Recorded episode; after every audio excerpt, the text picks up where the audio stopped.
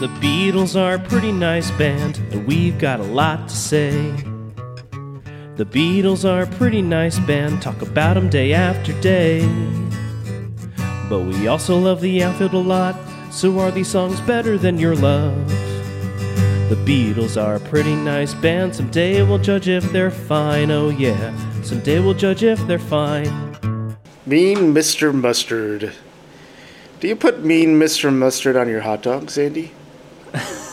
I am 100% a mustard man. How about you? Mustard, mustard, man. Um, I used to put ketchup on my hot dogs, and then I was told that was the most basic thing a human being can do. And um, I rarely have hot dogs these days, but when I do, I, I, I just plain, you know, I just don't put anything on, Oh, okay. which is probably the second most basic things to do. But I don't know, mustard's fine. Like, it, it took me a long time for me to try mustard for some reason, but uh, it's like, okay. But I didn't grow up with it. Gotcha. Yeah, I, I do mustard and a pickle. Oh, Or that's healthy. um, well, it adds a little bit of a another little bit of a crunch. Uh, for a time there, my wife and I were making what we called guacots.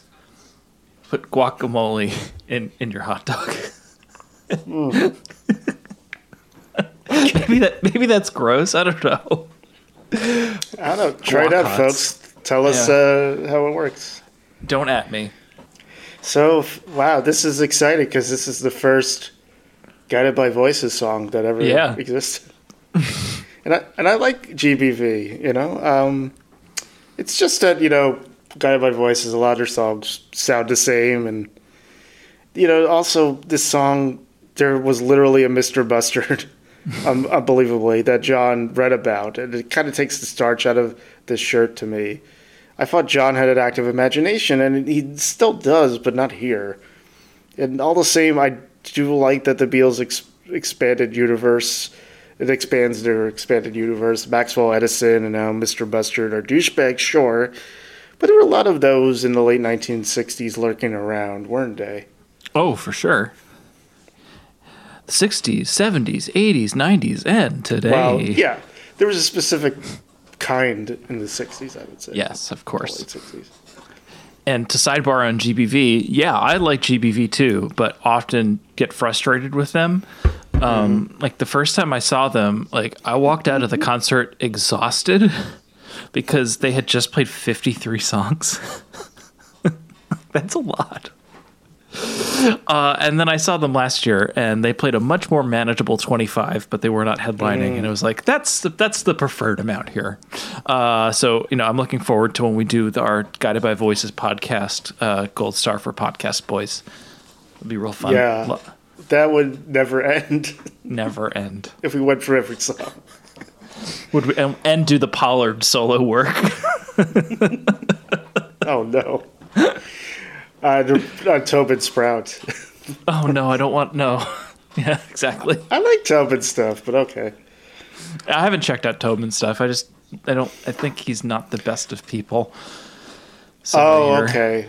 Yes. Oh, um, I um, there was a Scharpling Wurster segment once when, uh, and I think it was fairly recently, when Wurster's character is like, "Guy by Voices released a new album," and then he talks for another fifteen seconds. And Guy by Voices released a new album, and Charles like, "You said that already." He's like, "No, no, no, another one." a new one. um, uh, what was it? I think I, I went to a I went to a concert. Uh, do you remember Rough Trade in in Brooklyn? The, they had like a concert venue in the back. So it was like a record yeah. store in the front, concert venue in the back. And so I was one of the shows I was seeing. I was like, yeah, I was walking around and it said uh, something about guide, like it was going through the like guided by voices and Robert Pollard section. It's like, oh, the the newest one this year or something like that. I, I saw guided by Voices a couple of times. Once at McCarren Park, and they played until past sundown, where you couldn't see them at all, like pretty much, even if you were in front of the stage, like right. It's like, yeah, the the sun's telling you to stop. Yeah, I you know uh, what was it that I I remember that show. I had friends of mine who went to that too. Friends who went to that too. So I know more people, more friends who went to that. Uh, I did not attend the the Guided by Voices show. You just didn't Just have the couldn't. energy. No. I yeah. I did go see Beirut that weekend weeks. though. I can't. Yeah, You know. I think the other Uh, time was Terminal Five, but yeah. sure. Yeah, I saw him at Terminal Five last year with uh, Dinosaur Jr., which is a great double bill. Yes, makes a lot is. of makes a lot of sense. Uh, anyway, what song are we talking Mr. about? Yes, me, Me, Mr. Bustard. Mr. Bustard was composed ag- in India by John Oh. in spring 1968. Yes. It was considered for inclusion on the White Album. I, I guess it would have fit there. A demo was recorded at George Harrison's home, like the other White Album uh, demos. In Mean Mr. Mustard, said John Lennon in Anthology, I said his sister Pam. Originally, it was his sister Shirley.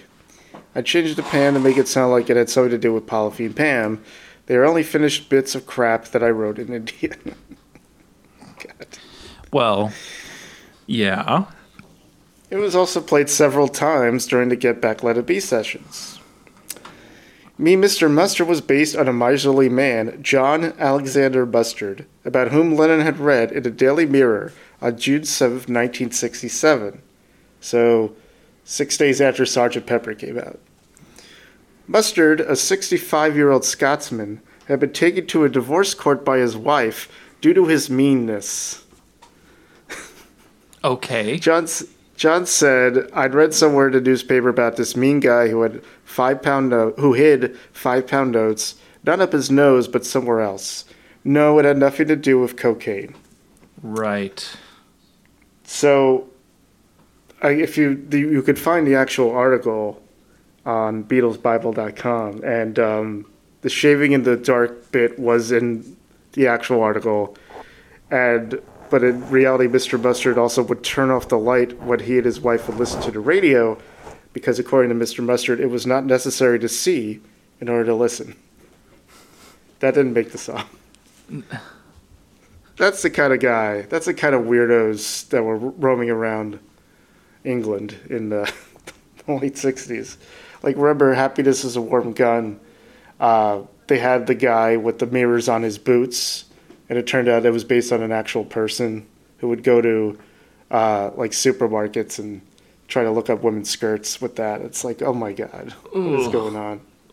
Yeah. Another interpretation of Mean Mr. Mustard was later offered by Tony Bramwell, an associate of the group. He said there was an old bag lady who used to hang around the Knightsbridge end of Hyde Park, London, close to the army barracks. She had all her possessions in plastic bags and slept in the park. I'm sure she had something to do with the song. Possibly.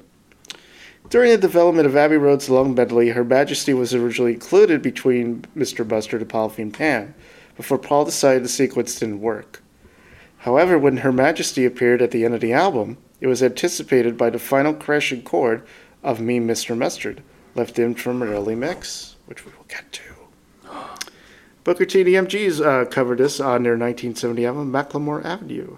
In fact, they did the whole medley, the big, the big one, the long one. Love count zero. He's mean. He's not loving. Josie Scale, uh, is this song better than your Love Buddy Alpha? no. no. I give this to Josie. Yeah, this is like the, this is the shortest song besides Her Majesty in the whole Abbey Road suite, and it still overstays its welcome. It's a Josie.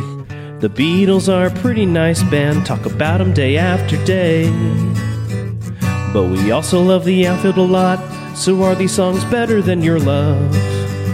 The Beatles are a pretty nice band, someday we'll judge if they're fine, oh yeah, someday we'll judge if they're fine.